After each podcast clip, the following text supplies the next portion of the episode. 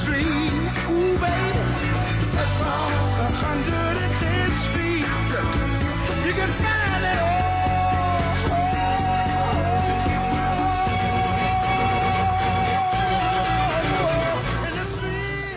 Hello and welcome to Staff Picks, the podcast for movie nerds by movie nerds. As always, I'm Mario Lanza, and I am your host on our journey through the movies out there that maybe just need a little more love.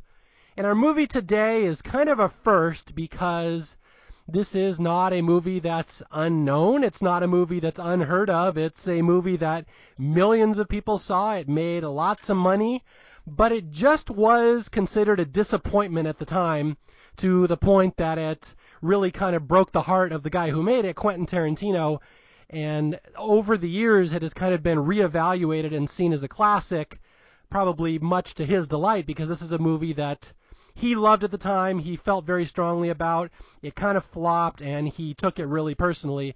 And the movie, of course, I'm talking about is Quentin Tarantino's 1997 movie Jackie Brown, which uh, a lot to say about this one. This is kind of the forgotten Quentin Tarantino movie.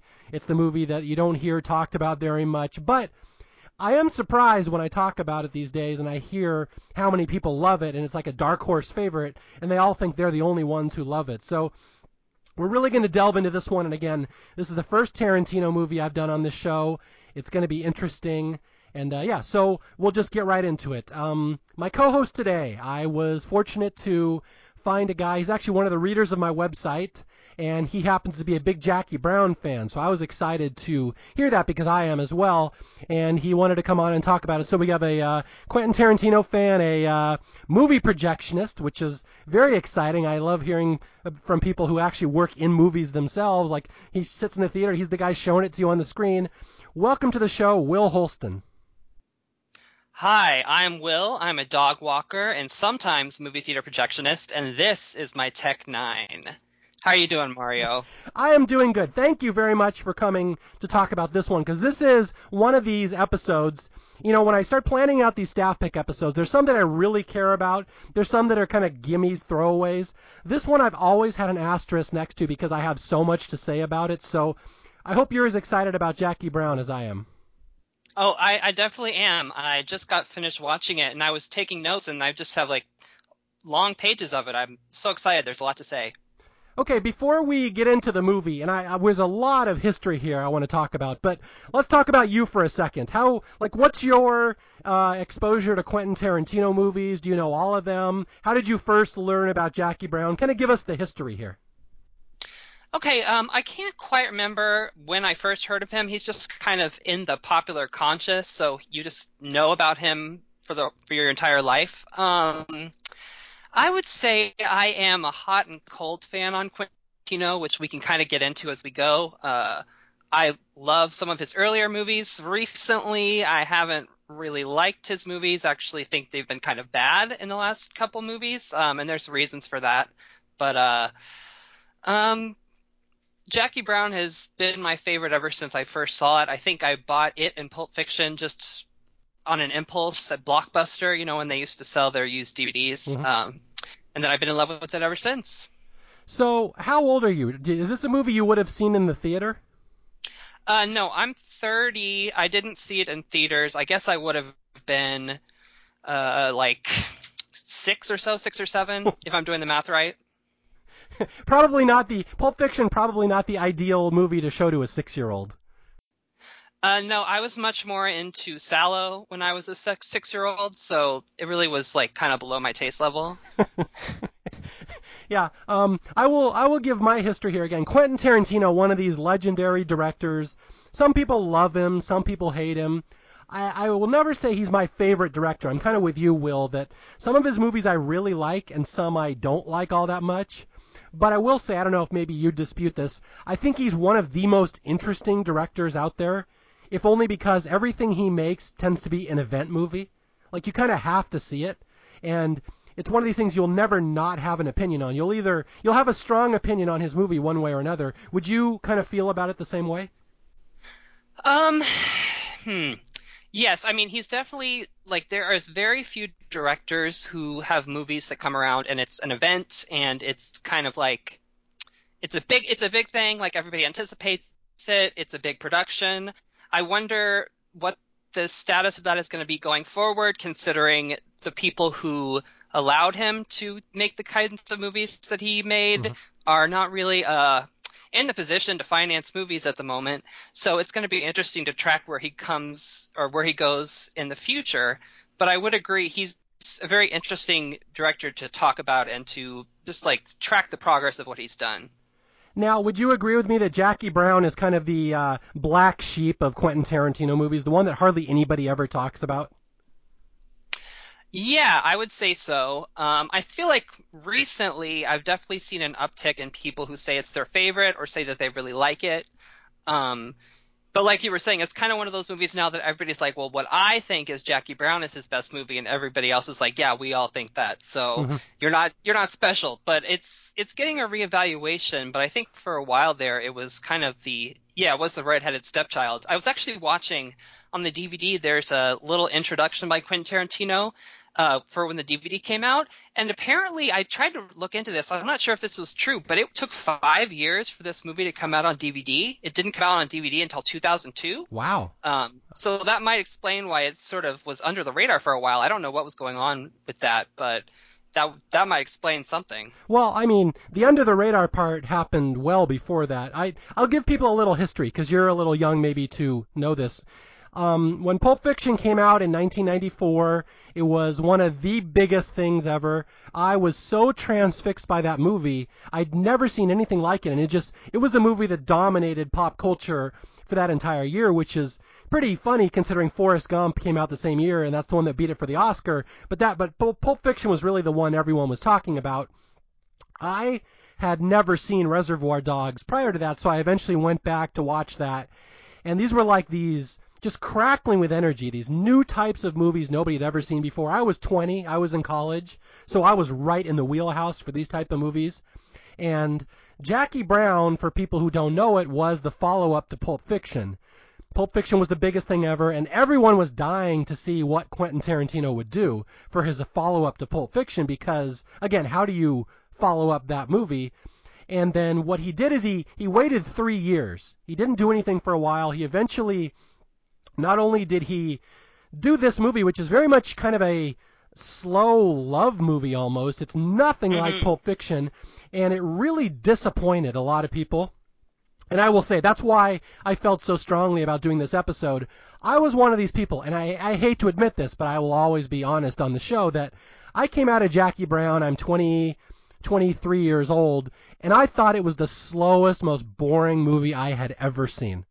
And I was just a little too young, I think, to appreciate it. And I went into it thinking it was going to be Pulp Fiction.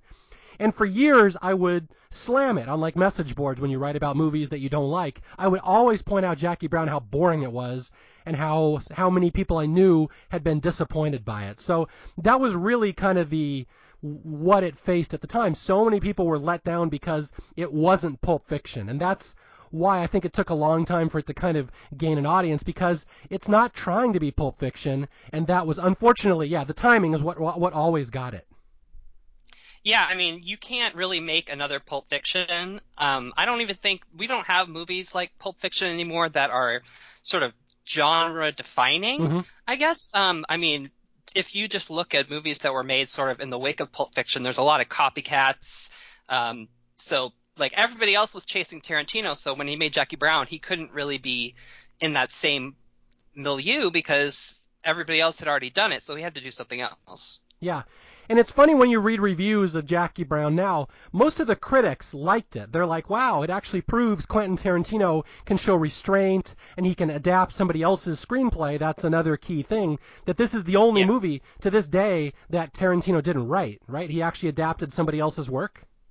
Yes, so it's an Elmore Leonard book uh, called Rum Punch. Mm-hmm.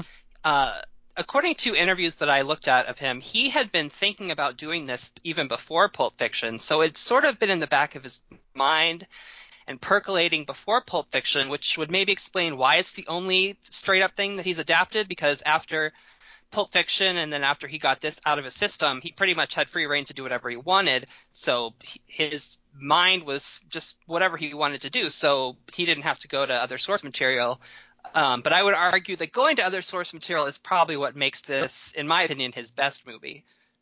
Yeah, and I have heard other people make that same argument because Tarantino kind of has to tone down some of his excesses and we'll just say some of his flaws and vices are not present Yeah. in this movie. So it's much more like a normal, traditional movie. And yeah, like I said, the critics were really impressed by this movie. Tarantino fans, especially young ones, were not. And I really, I, I have to point this out. I read a uh, a article about this recently that this movie is really the one that broke Quentin Tarantino's heart because he really believed in it. He thought he had made a masterpiece. He was kind of shocked that his audience didn't like it, that people didn't like it.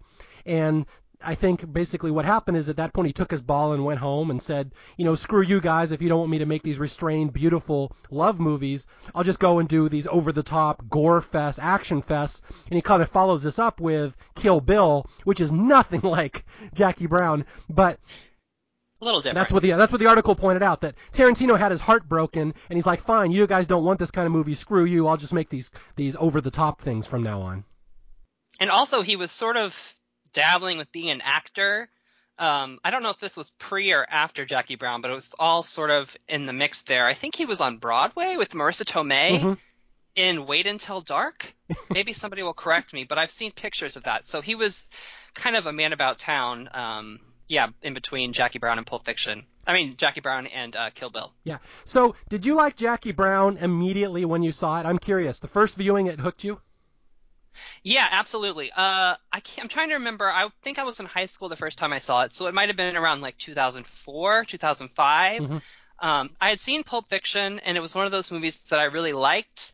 But you hear so much about a movie like that, and you appreciate it and you respect it, but it's kind of like a historical document in a way. Mhm. Um, whereas Jackie Brown, I didn't really know anything about it, and I was just really, really into it. I thought it was really fun, and it's one of those movies that you know you can watch it on on a Saturday afternoon. It's long enough, and it's sort of relaxed enough Mhm. and entertaining enough that you kind of just melt into the movie and just let it wash over you. Yeah, and that's how Tarantino described it. I've read a bunch of interviews and comments from him where he says it's really just a hanging around movie where there's not really a driven story where something has to happen every scene that drives the plot line. It's really just Mhm. characters hanging out with one another and talking, and it's just supposed to wash over you these character scenes, just little little moments of uh, really well developed characters interacting with another. And he's like, I wanted to do a movie like that. It's based on some older movies I'd seen, just the hanging around movies, and so that's that's why I think this movie really it it helps the more times you watch it. I think it gets better with every viewing, especially when you just like you said, it's like a a comfortable old slipper. You just kind of slip your foot into it and enjoy it. Exactly, yeah. And I mean, when you watch it and you compare it to other Quentin Tarantino movies, there's no stakes in this movie, really. I mean, there's stakes for the characters, but anybody else that's on the periphery, like, it doesn't, what's happening to these characters really does not matter to anybody else. It's a bunch of sort of low level criminals and sort of crappy ATF agents that are kind of like on minor cases and stuff. I mean, none of these people are, you know, they're not killing Hitler or anything. So it's the stakes are very, very low, and it's it's you don't have to worry about other people on the periphery of it. It's just these small groups of people fighting over like a relatively small amount of money for what other Tarantino uh, characters might be doing. Yeah, and again, you can just you can feel the love that Tarantino has for these characters. I mean, and not only Mhm. the characters but the actors. And that's always Yeah. the subtext with a Tarantino movie. Like, he wanted to put Robert Forster in a movie. He dragged this guy, this big star from the 70s who hadn't done anything in 20 years. He goes, I'm going to write a movie where you're going to win an Oscar. It's written specifically for you, and he just loves this guy. He loves uh, Pam Grier, who pe- people may not know was the big action star in the 70s. Same thing, star of all these blaxploitation movies. He's like, I want to bring you back. I want to give you something with some depth. I'm going to write this movie. So that's the one thing. This movie just has so much love and attention to detail, and you can see it the more you watch it. Why Tarantino himself loves it. And I think uh, Samuel L. Jackson, who was in this movie, also said this is his personal favorite Tarantino movie as well. Yeah, and Pam Grier, uh, she says this in interviews. Uh, they had a Lincoln Center film series about her a few years ago, so there's a bunch of good interviews from her on YouTube if you want to look them up. Apparently, she auditioned for Pulp Fiction also, uh, for the Rosanna Arquette role, Oh. but then they cast Eric Stoltz, and Quentin Tarantino said uh, Eric Stoltz is never going to yell at Pam Grier, so he had to he had to put her on the back burner. But then he wrote this movie specifically for her. He wasn't going to make it if she didn't agree to do it. Yeah, so uh, for my younger audience, you guys won't know Pam Grier. She was this big, very huge, iconic action star in the 70s. So it was really neat seeing her have a comeback, having Robert Forster have a comeback. And I, I have to tell my story. I have a little, a kind of a lengthy story here, Will. Hope you indulge me here. But why it's so it. important to me, why I did this episode. Um, this movie, um, aside from being the follow-up to Pulp Fiction, it really is a love letter to one of Quentin Tarantino's favorite places in the world.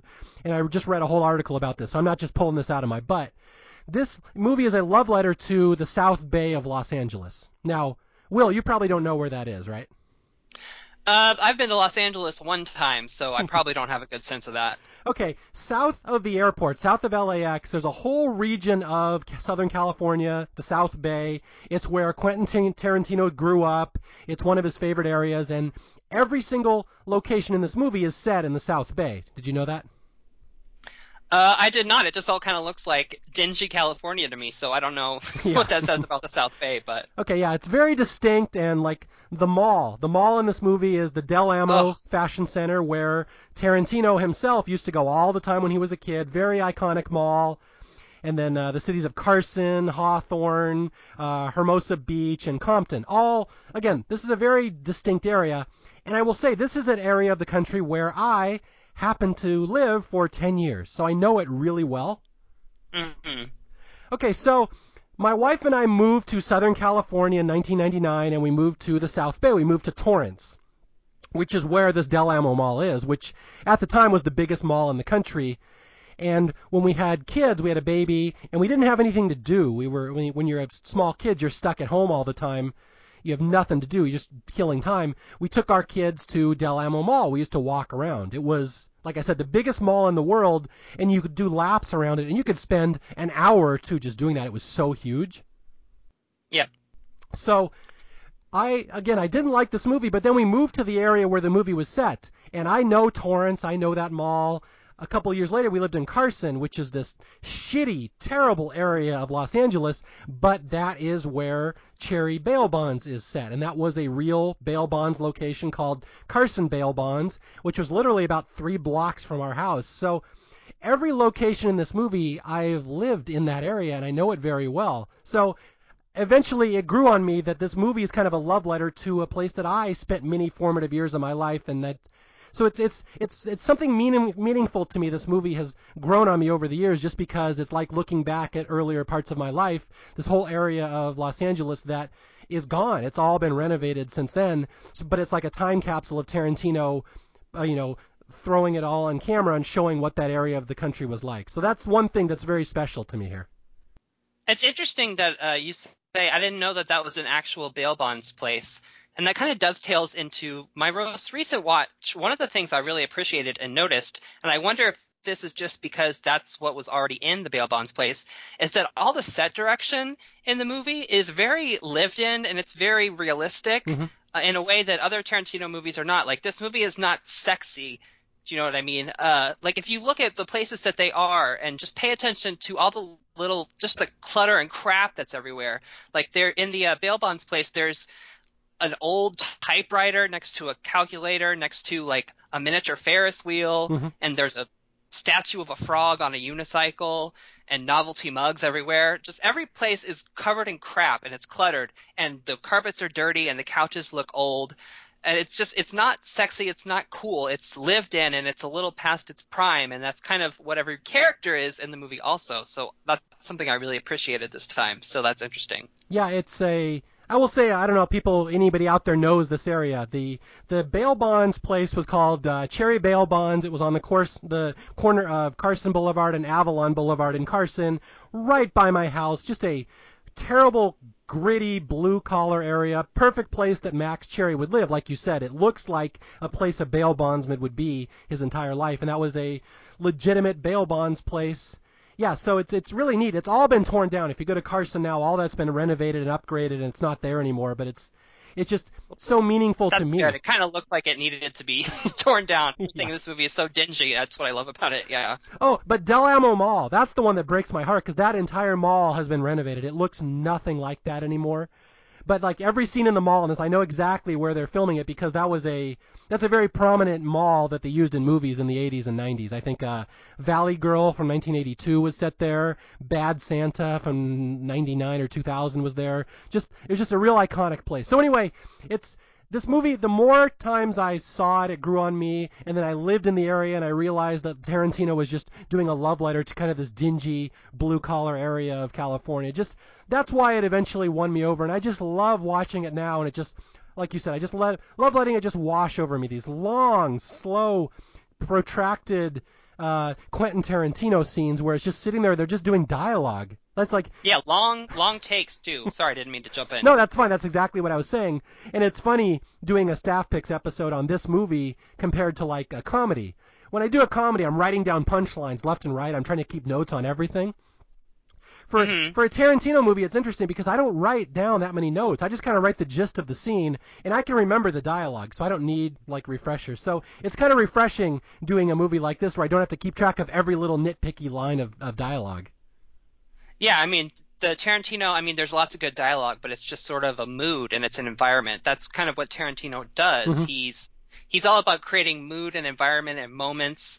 Um, plot is never his number one concern, really, uh, which is why this movie is so good because he doesn't have to come up with the plot. Um, Yeah, you could you could probably summarize the plot of this movie in like a couple sentences. That's the thing.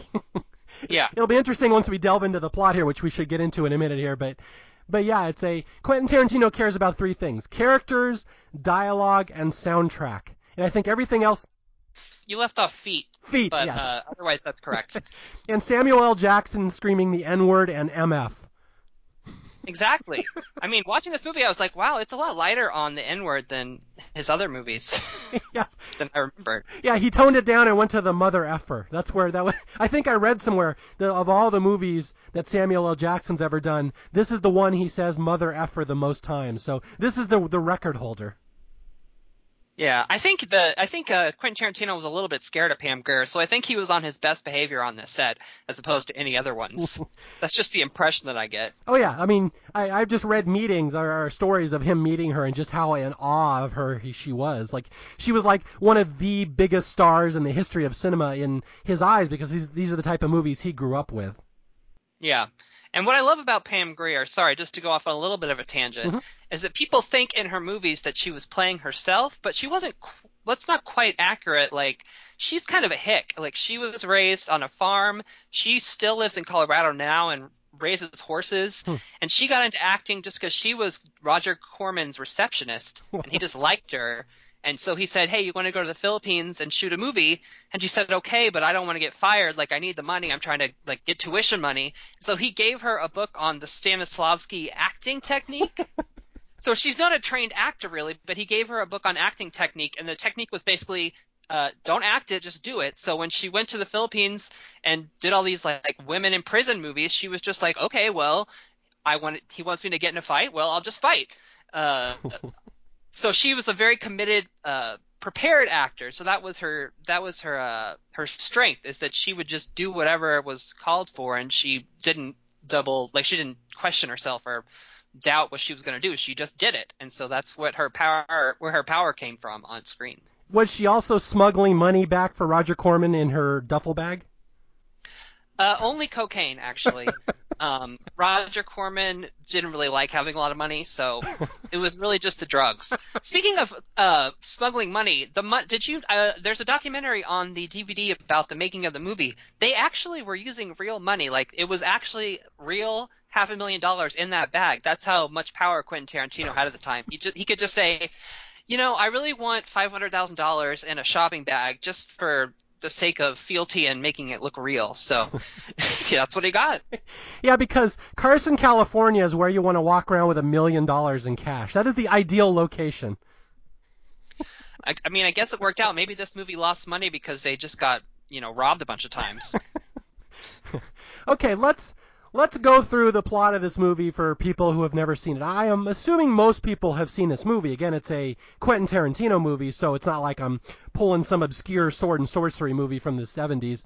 But um, although I'm gonna, I will admit, I'll be the first person to admit this. Will I have the hardest time explaining how the double cross happens at the end and what exactly happens with who? I've always had, so I think I'm going to struggle with this one. Hopefully, you are here to lead me through it. Yeah, it gets a. I will say, I love this movie. I think it's his best movie. I think the editing is really strong. Uh, I will say, I think it loses the plot a little bit there at the end. Um, he kind of loses control a little bit of what's going on, mm-hmm. and apparently Quentin Tarantino knew that while he was making it. Like he had trouble figuring out where everybody was in the plot, and he would say, "Pam, tell me where we are in this movie. I can't remember." so I think Quentin Tarantino would agree with you. Okay, well that does justify at least a little bit of my dislike the first time I saw it because I remember the movie ended and I'm like, wait, what happened? I don't even know who ended up with what. So yeah, so yeah. we'll do our best. Well, anybody who's listening, we will, we are we are but simple messengers here trying to decipher a very uh, confusing labyrinthian plot. Just think of us as two former Miss Orange counties holding plot in our hands and describing it to you. yes. Okay, so to, to describe the movie, the movie is thus: it's really the story of a stewardess named Jackie Brown, and she is one of many drug runners. There's this uh, guy who sells drugs, he sells guns, he's a weapons dealer named Ordell Roby, played by Quentin Tarantino, or uh, sorry, played by Samuel L. Jackson. And, and now I almost, I already have a disagreement with you. Actually, I don't know if she's one of many that's one of the things I got in the most recent watch. I think it's he's pretty like he doesn't have a lot of people working for him. He's kind of like on a low totem pole. She's one of a few, so what she brings him is very very important because he doesn't have a lot of other money coming in. But sorry, not to derail it. No, I derail it. I think you may be right because I was just thinking that as well. That at one point it said he has five hundred thousand dollars and that's all the money he has. And I'm like, if he's a successful gun runner, he would have a hell of a lot more money than that. And yeah, he he like quibbles with uh, Max Cherry over the bail bonds because he's like, okay, well, I need another ten thousand dollars, and he doesn't have it. Like he has to scrounge around and like he's he's very cash poor at the moment. Okay, so he's a he's the B team. He's the B level of gun runners in Los Angeles. He has a couple people that can do his uh, transactions for him. And Jackie Brown is very important to this guy because he has all this money in Mexico, and she is a stewardess for this little piece of crap airlines called Cabo Air. And she is routinely flying down to Mexico, picking up his money, bringing it back, and she's very integral to his business dealings. Are we are we okay on that one? Yep, we're all set. I agree. okay, so the movie opens with just Jackie Brown on a typical day at work. You see her at LAX, and just one of these tr- classic Quentin Tarantino opening shots where the camera just lingers on Pam Grier for like literally like four minutes to open the movie as she's just going down this walkway to work, and it's just like. It's really just Quentin, yeah, Quentin Tarantino saying, "Pam Grier, ladies and gentlemen, drink her in, look at her for a while." And it's also it's a direct, it's like a copy of the uh, opening scene of The Graduate, also. Yes, same place in LAX, same mural and everything. Mm-hmm. Okay, yeah. So we we meet Jackie Brown and we see her at work. She's a stewardess, and then we won't see her again for like 30 minutes. She disappears for a huge stretch here at the start. Yeah, it's 27 minutes in. I looked around there. I looked at it. yeah. Well, what's funny is this movie is really about Ordell, Samuel L. Jackson, and we go to his pad and we meet him. We see his whole setup that uh, what do we see here, Will? What what what? Explain uh, Ordell's uh, beach pad here to everybody. Okay, so he is living in a beach pad that looks like maybe it was cool five years ago. It's kind of like run down and dingy now. He has a girlfriend, one of many girlfriends he has, uh, named Melanie, mm-hmm. who's played by Bridget Fonda. She's like a beach babe who, just like the apartment, was probably cool and really hot to him about five years ago. um, he actually has a new girlfriend now uh, that's younger than her, so he's probably going to move her up to the number one position. Uh, and he is there with his friend Lewis, who just got out of jail, played by Robert De Niro, and they he's giving him the spiel about his gun running business. Um, and that's where we meet him at the beginning of the movie.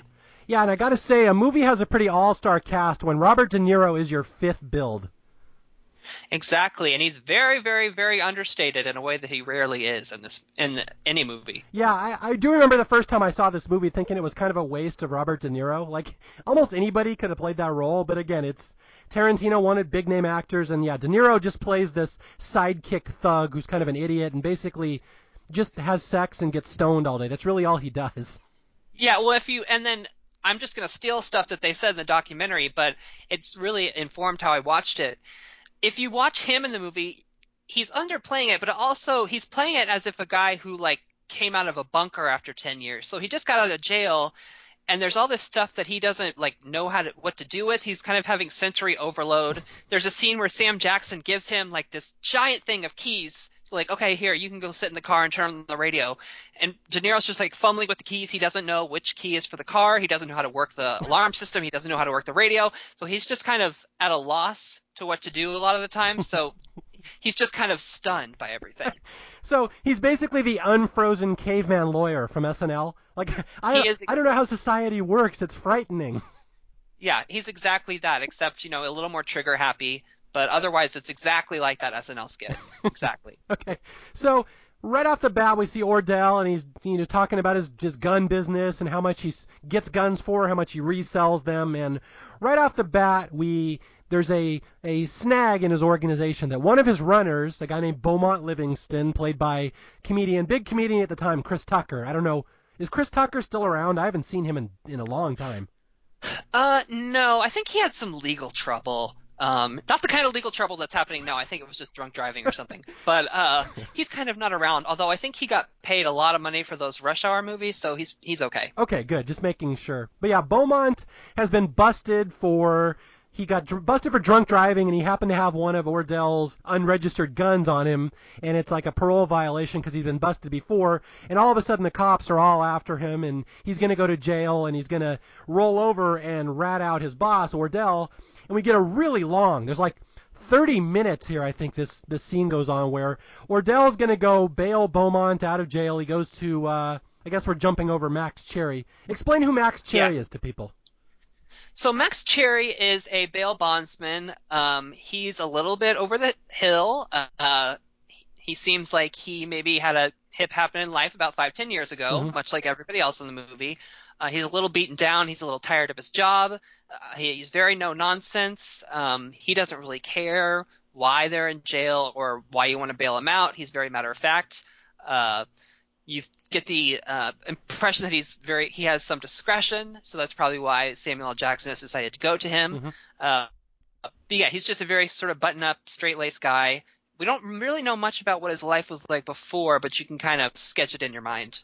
Yeah, and um, played by veteran actor Robert Forster. I don't know if people know him. He was a very prominent leading man. Again, kind of military looking guy, straight laced, Mr. Astronaut. Played a lot of space movies just back in the 70s, and he mm-hmm. had not done a movie in so long. And Tarantino specifically wrote this role for him, dragged him out of retirement. I, I think I read Forster didn't even have an agent.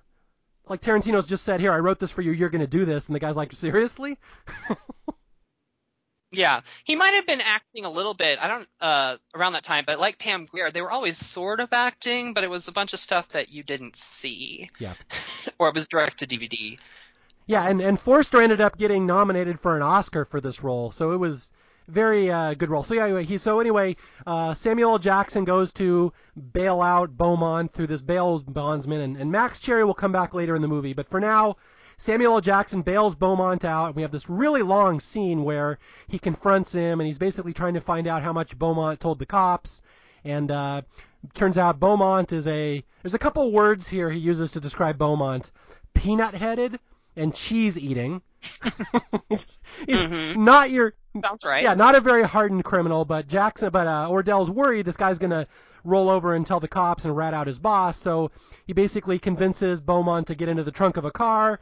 They drive around into this oil derrick, which it's it's in Compton. I know exactly where the scene is filmed. It's not far from where I what used to live.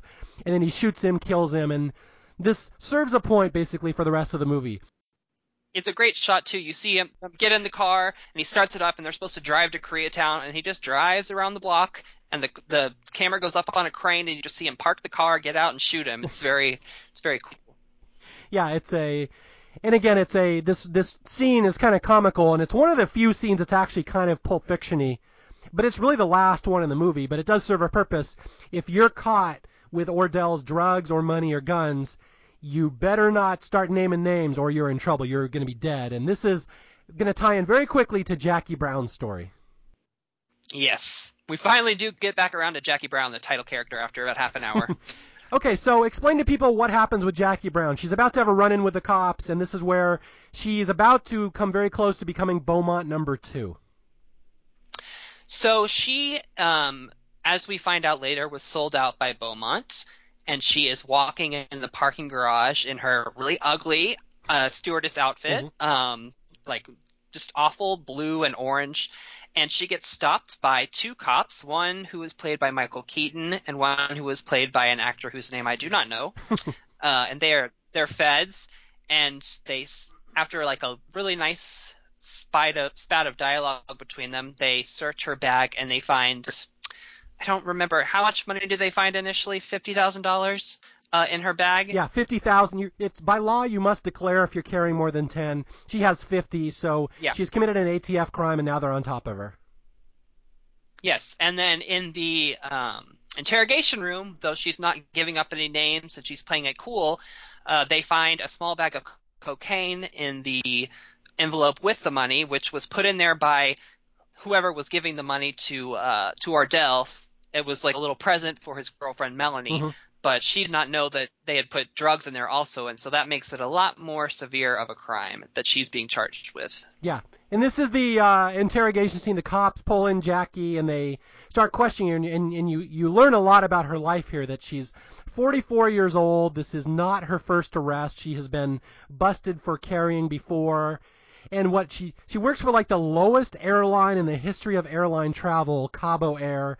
She makes sixteen thousand dollars a year, and they're just pointing out how sad her life is. Like you have nothing to look forward to. This is the best you could do after 20 years in the service industry, and we just get the sense that Jackie's kind of beaten down by life. She's seen a lot of hard things happen to her. She's single. She doesn't really have a lot going on. And they start uh, pressuring her to roll over. Who who told you to bring in this money? And she no idiot Jackie does not name Ordell. She knows if she does, he's going to come kill her. And so what ends up is she ends up going to jail because she won't name names. And this is where our two protagonists in this movie, Max Cherry, the bail bondsman, and Jackie Brown, the beaten down stewardess, are going to meet. and like the two most unlikely romantic pairs, like the two most uh, unlikely romantic, um, what word am I looking for? It's the the two most unlikely love interests in a movie of all time. It's like a 56 year old sort of small white man and this glamazon black woman who's about double his size. You will never see another movie with a romantic pairing that looks like that. Yeah, and and what Tarantino does that's really smart in this movie, and critics always pointed this out, especially I mean even right when it came out, is that these two just develop this fondness for one another because they just have been beaten down. Life has just not worked out for either one of them. They're both kind of lonely, and Tarantino will allow them to develop a fondness for one another, but they never really actually consummate it. And it's really he shows a lot of restraint because it never actually ends with them hooking up like you think it will. yeah, it's all very tentative and flirty a little bit, but it's also maybe they're using, or maybe she's using him in a specific way, but you get the sense they're, they've been through a lot, so they're not just going to jump into something. Um, they sort of know what's up and they know what the deal is, and they, they're not going to be rash about anything. Yeah, it's it's very much a, a love story for middle-aged people, and that's always Yeah. what like when I first saw this and I was 23, perhaps I was a little young to really appreciate the kind of the nuance here in this love story and just the what people of this age would think about life and what a big deal some of these scenes are for them. So that's that's one of the things that I, I in my defense maybe a 23-year-old might not always be the best audience for this movie. Yeah, well, I mean that's what I love about it is it's a it's like a movie all about being middle aged. Everybody in the movie, even Melanie in a weird way, they're all middle aged. They're all their best days are behind them. Melanie, she's a little bit younger, but she's he can get somebody younger and hotter, and he's not even impressed with her anymore. The only reason she's in a nicer house than his other girlfriends is because she's white, and so she's kind of like a trophy. Mm-hmm. But otherwise, he doesn't care about her. She can't find. She's not going to find anything better. Nobody is on an upward trajectory. Everybody's middle aged. Everybody's houses are middle aged. Just everything is dingy and has seen better days. So uh, these two are no exception. Yeah, one would say, as like you said, as Pulp Fiction was very sexy, this movie is the opposite of sexy. Everything is unsexy. Yeah, this movie is going to the early bird special. Pulp Fiction is, you know, it's out all night. It's 4 a.m. and it's in the Taco Bell drive-through. it would be Big Kahuna Burger drive-through. Thank you. I don't know if they have a drive-through or not, but I guess I'll take your word for it. It's L.A. Everything has a drive-through out here. Come on. Oh, true. okay, so so Max bails or Ordell contracts Max to bail Jackie Brown out of jail because he's going to do the same thing he just did to Beaumont. He's going to railroad her, trap her somewhere, find out what she knows, and then kill her. And and Jackie knows this. I think right off the bat, she's aware what her fate is. Correct? Yeah, she's she's prepared. Well, she when she was in the car with Max Cherry when he was driving her home, she managed to grab his gun out of his glove compartment so that she would be armed for when Ordell come, came over, which she know she knows that he will. Um, so she's prepared for him, and there's this great scene between the two of them where it's maybe like five ten minutes where there's no edits or no cuts. It's just a continuous shot of them sort of circling each other in the apartment and feeling each other out and trying to figure out what the other person is going to say or do um, until finally she sticks him with the gun and makes sure that he does not kill her and she has a proposition for him. Yeah, this is the one time in the movie where Pam Grier really kind of becomes Pam Grier. For people who know her 70s movies, she was she kicked ass and took names and nobody nobody ever would dominate Pam Grier And so there's one scene here where Ordell's trying to kill her and she in the dark pulls out a gun, places it against his genitals and basically turns into Pam Grier. She's like, "Mother effer this, mother effer that. You ain't gonna f with me." And it's like I can imagine the audience kind of cheering the first time they saw that because that's the Pam Grier moment. And she basically she tells Ordell, she's like, "I could roll over on you, I could sell you out, I could get all of my immunity, but I don't want that. What I want to do is basically they cut a deal, right? She's like." You have all half a million dollars down in Cabo. You're trying to get me to bring it up here. I'll bring it up here to you. We'll work together, but I want my cut, and then I want to retire because now that I have an arrest over my head, I'll never work again as an airline stewardess. So now we're partners, and this is where an unlikely alliance is born between Jackie and Ordell. Exactly. Uh, although Jackie might have other plans that involve Max Cherry and lots of other people, but as far as Ordell knows, they are in business together to get his money to him. Um, Ordell is maybe not that bright. Um, he maybe puts on a good show, but as Melanie will tell people, he's not as smart as he would like to think. So Jackie sort of has him hoodwinked. Yeah, and I'm I'm going to resist getting into specifics about this plan just because it's confusing and I am not 100% sure I understand it. Uh, we'll, we'll go into that in a second, but there's one really great scene here in the movie that I don't want to skip over where the next day Max Cherry comes to Jackie's house after Jackie has cut the deal with Ordell and he needs to get his gun back. She took the gun from his car and they just talk and it's one of the greatest scenes in any Tarantino movie. And this is the kind of scene you talked about. You just like letting it wash over you. Just these two middle-aged people talking about life, talking about hardship, and just um how few prospects they have left in the world. And they just talk about what it's like getting old. And and she even asks him, she's like, you know, uh, if you had a chance to get uh, five hundred thousand dollars out of Cabo, would you? And he's like, he's given her legal advice. That's what he does. He offers people very sincere legal advice, and we just kind of delve into these characters. And then there's also a moment here where she puts on music for him, this Delfonics song, and he mm-hmm. he loves it. He just is intrigued by it and intrigued by her. And throughout the rest of the movie, he just listens to the song over and over because it reminds him of Jackie Brown. Yeah, it's sort of like his main theme. You hear it every time he's in the car. He's playing it. Um, towards the end of the movie, when all the the heist stuff is going down, every character kind of has their own soundtrack in a way yeah. that's playing in their car, and that would be his. Um, yeah. Yeah, I was just going to point that out. There's one part in the movie where everyone's driving around and they all have their own little theme music they're playing on tape decks in their car, which is just, it's kind of comical how often it happens. yeah. Okay, so that's Jackie and Max and Ordell. Anything else we have to go into here before we get to the second half of this movie?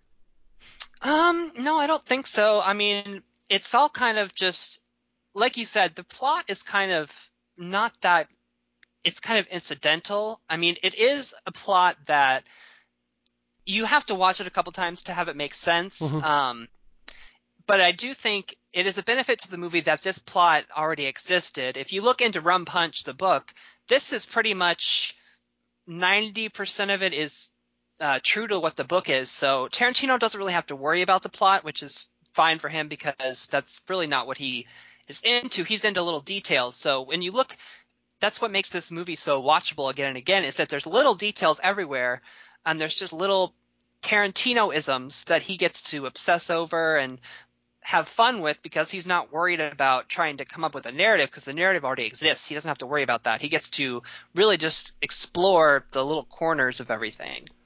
Yeah, just to summarize it for people, what eventually happens is Jackie's going to try to get all this money. Ordell, his entire life savings is in in Mexico. Jackie's going to try to bring it back, and she's going to basically play everybody against one another, and she's going to lie about what her intentions are, and she wants to keep that money and then flee because this is her nest egg. This is all her future. And so, uh, well, again, we're not going to get into details, but she starts playing the ATF people. She plays the cops. She starts playing Ordell.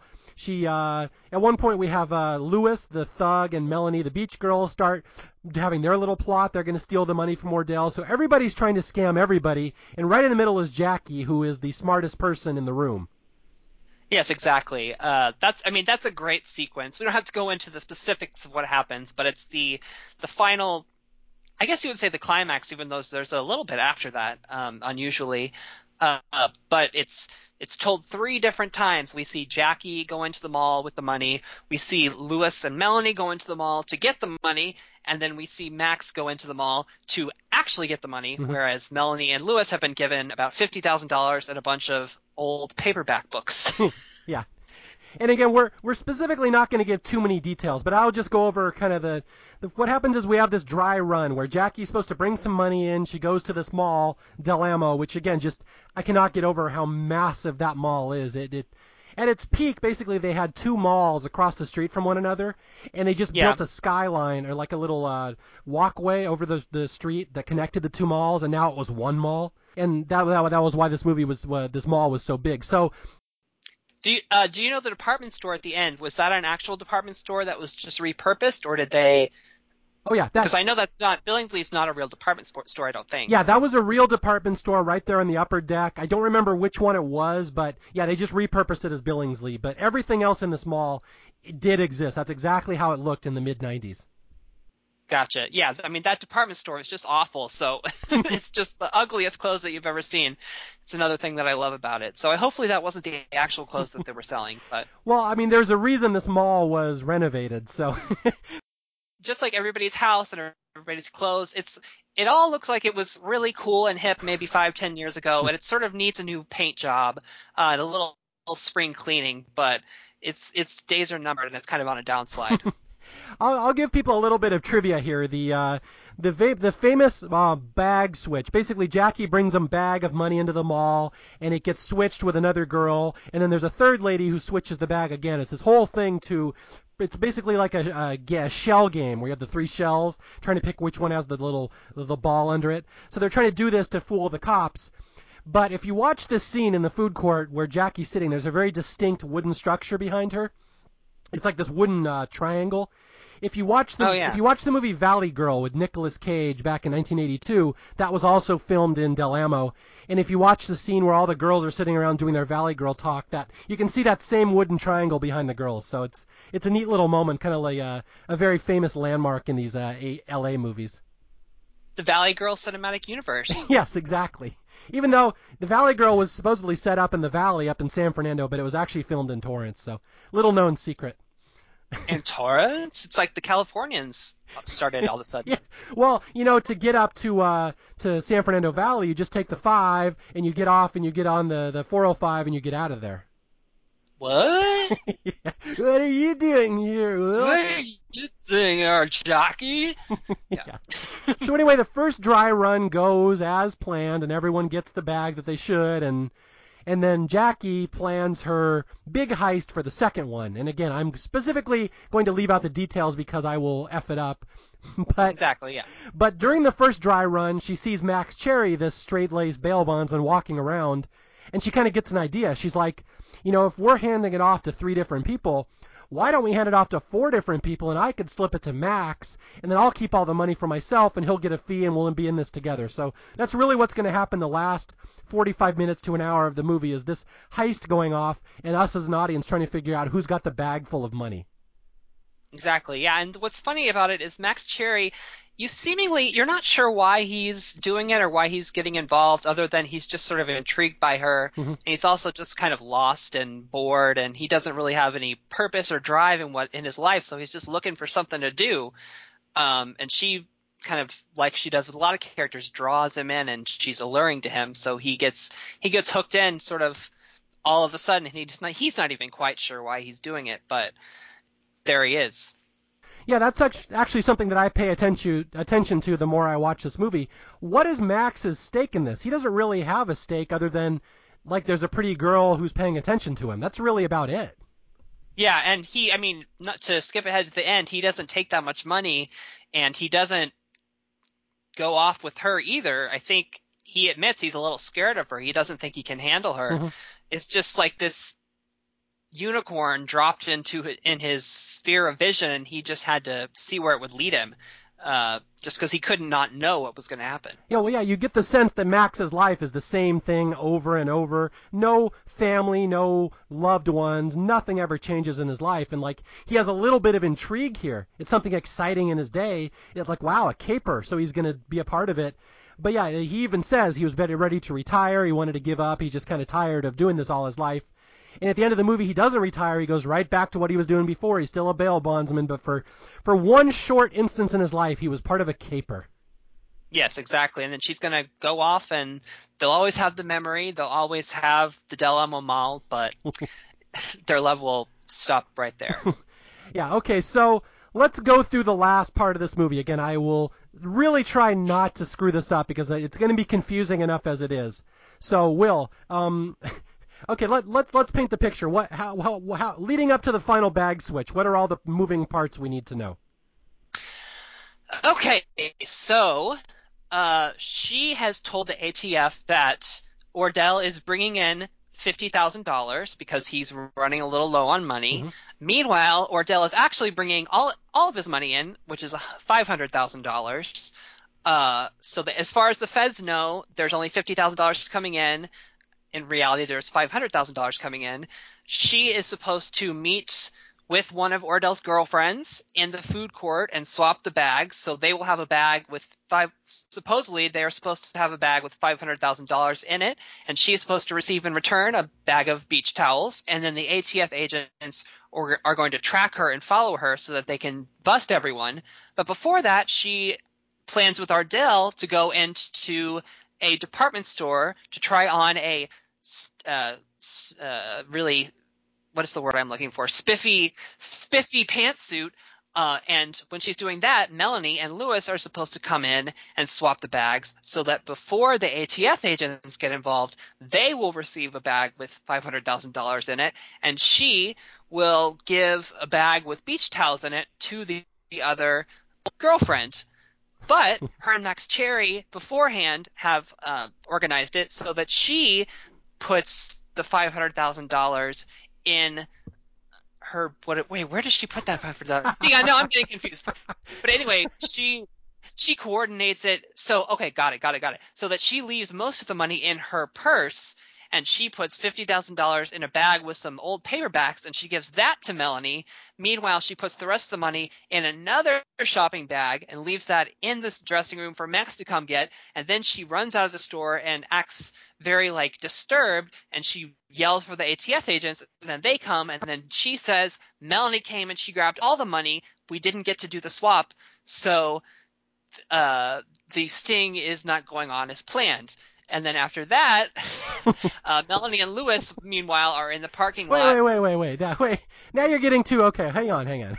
okay. Okay. Okay. I'm trying to I'm trying to get it all out, but I think that's that's the gist. Everybody follow that. That makes sense. Everybody like have a pen and paper out. Get, yeah. It all down. Yeah, we forgot to mention at the start. You're going to need a little scorecard at home to keep track of this uh, podcast. so anyway, yeah, all hell breaks loose and things go to people they shouldn't go to, and bags get swapped, and again, there's all this surveillance, and it all gets mucked up, and it's yeah. seriously. All you need to know is that all you need to know is that Jackie Brown has the money, nobody else does because of reasons that she did. So just to simplify Yeah. it. It took me seriously four or five viewings to really grasp all the moving parts, and there's no way I can explain it. I know you just tried, and even you got Yeah. confused.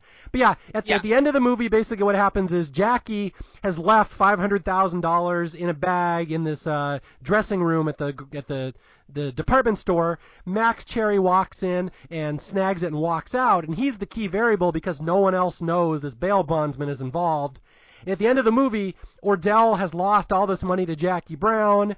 Melanie, the beach girl, has been shot and killed out in the parking lot in a very funny scene where De Niro just can't take her anymore, and rather than tell her to shut up, he shoots her instead.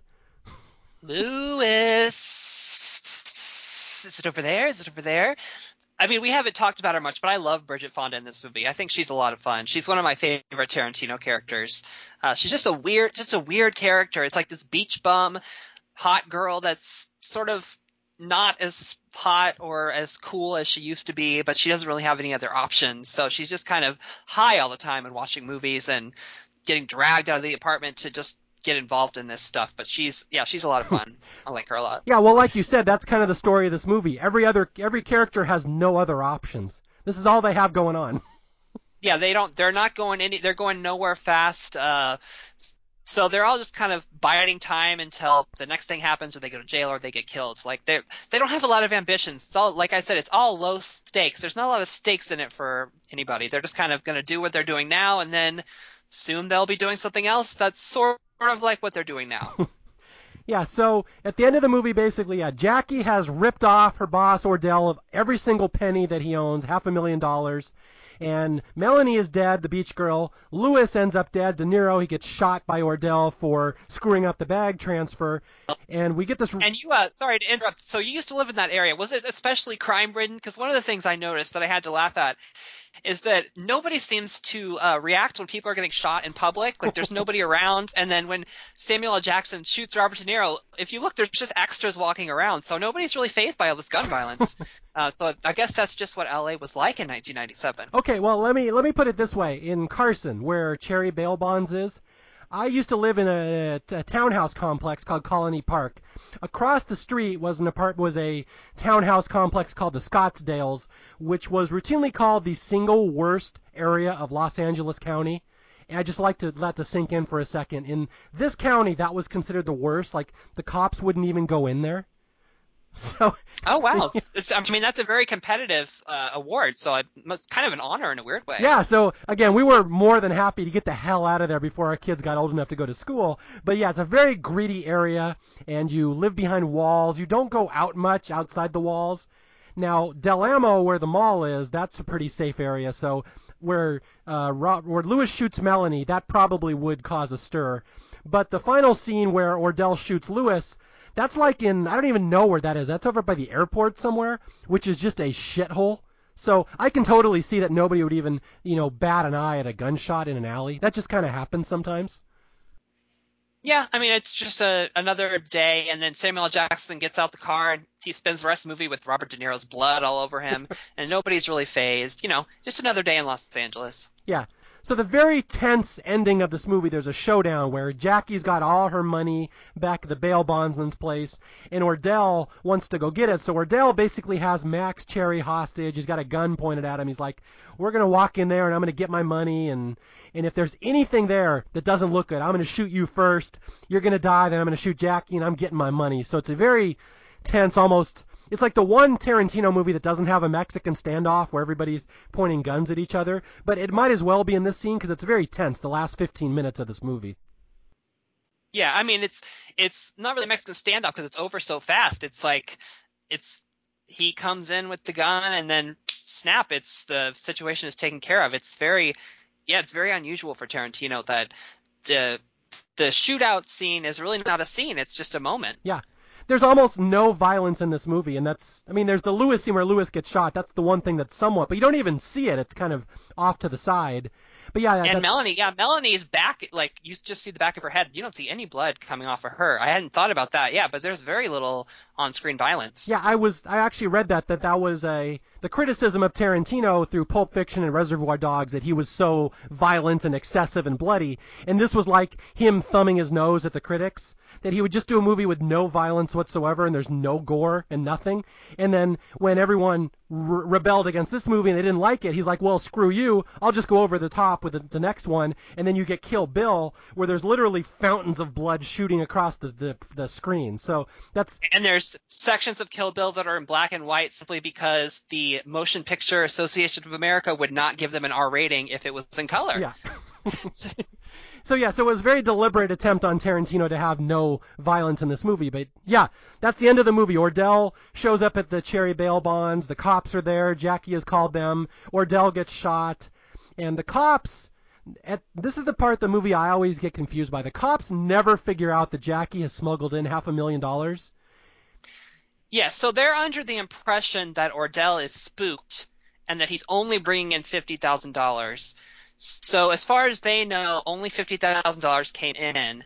Um, the one question I had is I don't know what the feds think is happening at the bail bonds place. Mm-hmm. So I don't. So like she's so Max and her have said, okay, come here, we'll give you all of your money. So I don't know what the ATF thinks is actually happening in this situation.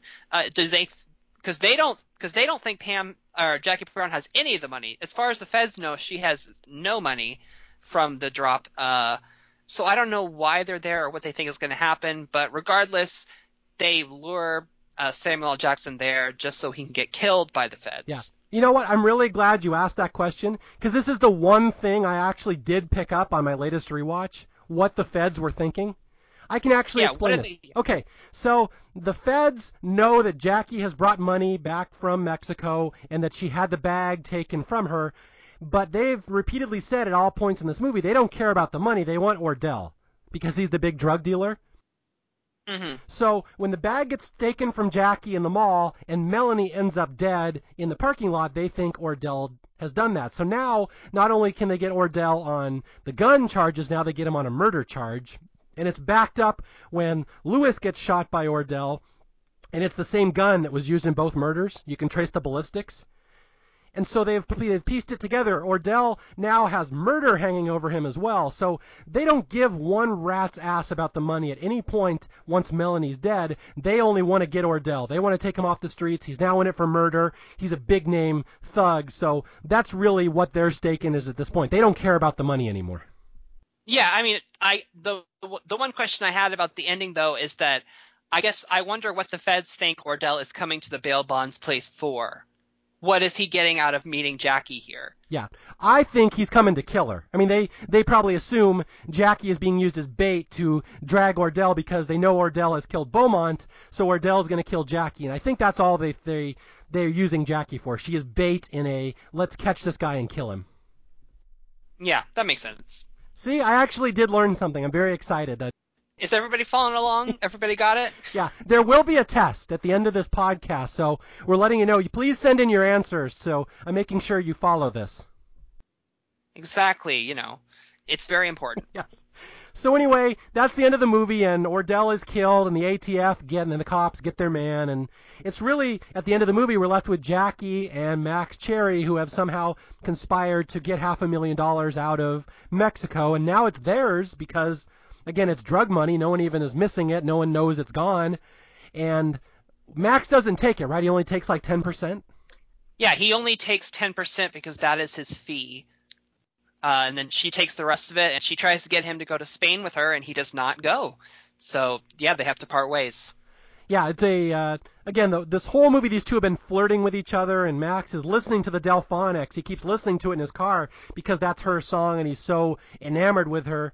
And again, she invites him to run off. We're gonna, we're a team. We can run off together. But he, perhaps in a kind of a frustrating plot twist, he doesn't do it. He's like, no, I need to stay here. I'm a bail bondsman. I don't do this. And and so she walks up to him, and it's clear that she kind of likes him too. He's the one man who's honest and decent and loyal and has never lied to her. And they share a very tender, very nice kiss. Yeah, but I think there, that's another thing I like about the movie is there's sort of an undercurrent of melancholy in it, uh, where you know you wish that these two could get together, but in a weird way they're just they've been through too much and there's too much complication and too much hurt and too much history.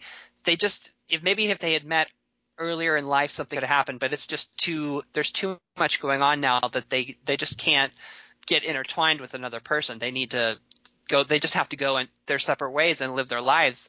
There there's not a future for them where they are.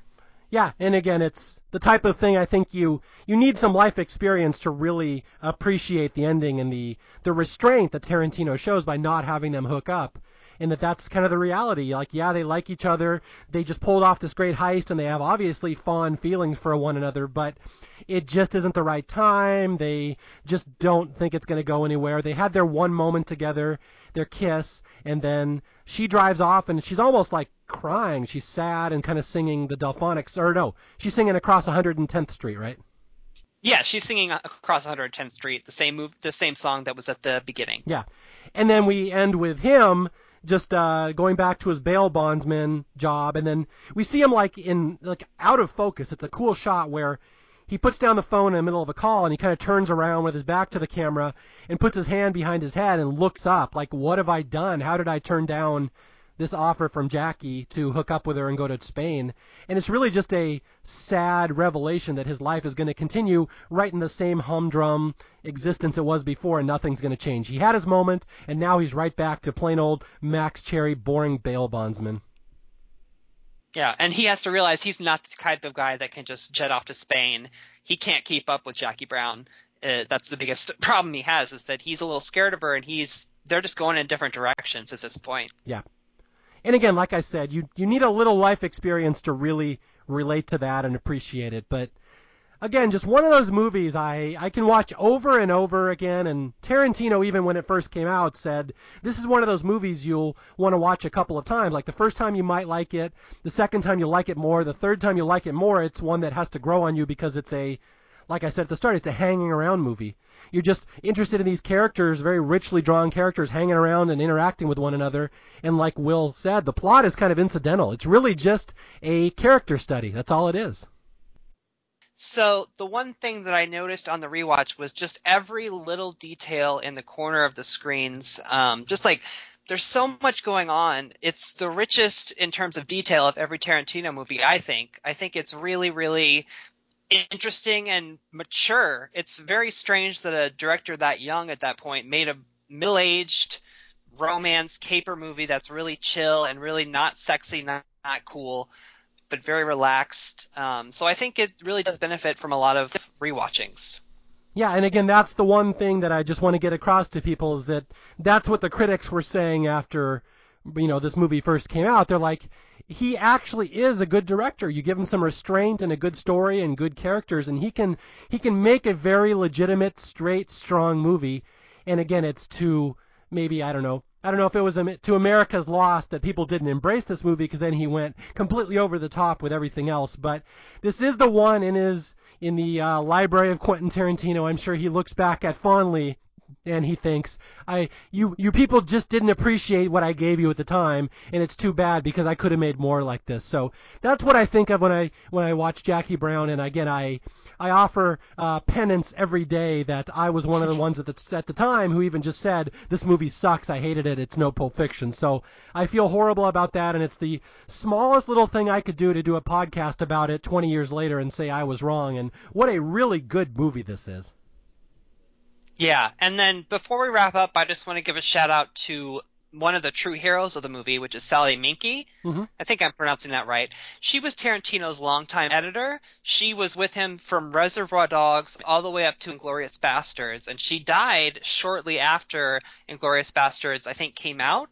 Um, and I think this movie is really fantastically edited. It's there's a lot of moving parts, and it's very low key, but it's really and it's long, but it's mm-hmm. mo- it moves and it's very quick. And I think she was kind of a secret weapon for Tarantino. And just personally, I think I've been able to tell in his last two movies that he's really suffered without her. So I just think it's worth mentioning that she was a big part of what makes his movies uh, special.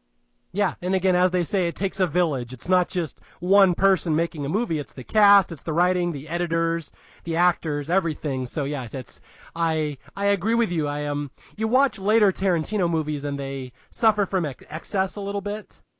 Yeah, and there's not structure, and it's it's kind of all over the place, and uh, you sense that there's not really a strong producer uh, who's really guiding him or telling him no. He gets a lot of yeses, mm-hmm. and oftentimes if a director gets too many yeses, they stop being creative. And I feel like that's happened a little bit with him, but. Yeah, and again, I, I still go out and see every Tarantino movie when it comes out, but there's some obviously that I like a little more. But I will say almost all of them get better the second and third and fourth times you watch them because there's so much going on. But yeah, just just again to speak to Jackie Brown, this is the uh, the dark horse, the redheaded stepchild, the uh, the Jackie Brown of his collection, if you will, the one that nobody ever really respected, and it's kind of nice to hear so many people nowadays say this might be their favorite because that's not what you would have heard in 1998. Yeah, it's not his most uh, influential or important movie, and it's not his most quintessentially Tarantino movie, but it's definitely his most mature and most like human movie, which I think is what people respond to. Yeah. And again, I just really want to uh, thank you for stopping by. I thought you had a lot to offer, and you'd clearly knew this movie, and you like you were reeling stuff off right at the top of your head. And I don't know if people realize how much editing goes into these episodes. There's some that I have to piece together because it's kind of awkward. There's some where the discussion's kind of clunky. This is one I'm going to release almost verbatim because I just thought you worked so well and I thought we had a good dynamic. So I just really want to appreciate your preparation for this, Will, and coming on the show. I thought that was one of the better episodes I've done, I think. All right, well, awesome. Thank you. Yeah, I'm a anxious person, so I over prepare for everything. So I'm glad that it worked out. over preparation is never bad. That's what I tell people. Perfect. Yeah, I can send you the page of notes that I have things that I didn't mention, and you can you can like post it on the website. Um. okay, I'll post that next to the Jackie Brown uh, bag switching test that we're going to uh, give to the reader or the listeners. All right, perfect. Um, and it did occur to me that I mentioned several times a bunch of references that people that have not seen the movie will not it will not make sense to them. So just look up chicks who love guns if anything I said was confusing to you and you have not seen Jackie Brown. Yes, I, I'm sure you can find that on YouTube. I'm sure it's available. Oh, there's a there's a longer version. They shot a, a whole thing, so it's you you can definitely find it. I guess Quentin Tarantino also over prepares. Uh, he he overdoes a lot of things. okay, again, my name is Mario Lanza. This is Staff Picks. If you need to reach me, have any feedback, if you want to tell me that Jackie Brown actually sucks and we're both full of crap, feel free. You can reach me at staffpickspodcast at gmail.com or you can reach me on Twitter at Mario J. Lanza. And until the next time I talk to you, I will be out there at the mall switching bags full of money until nobody knows what the hell's going on. And until the next time we meet, I'll talk to you guys later. Bye.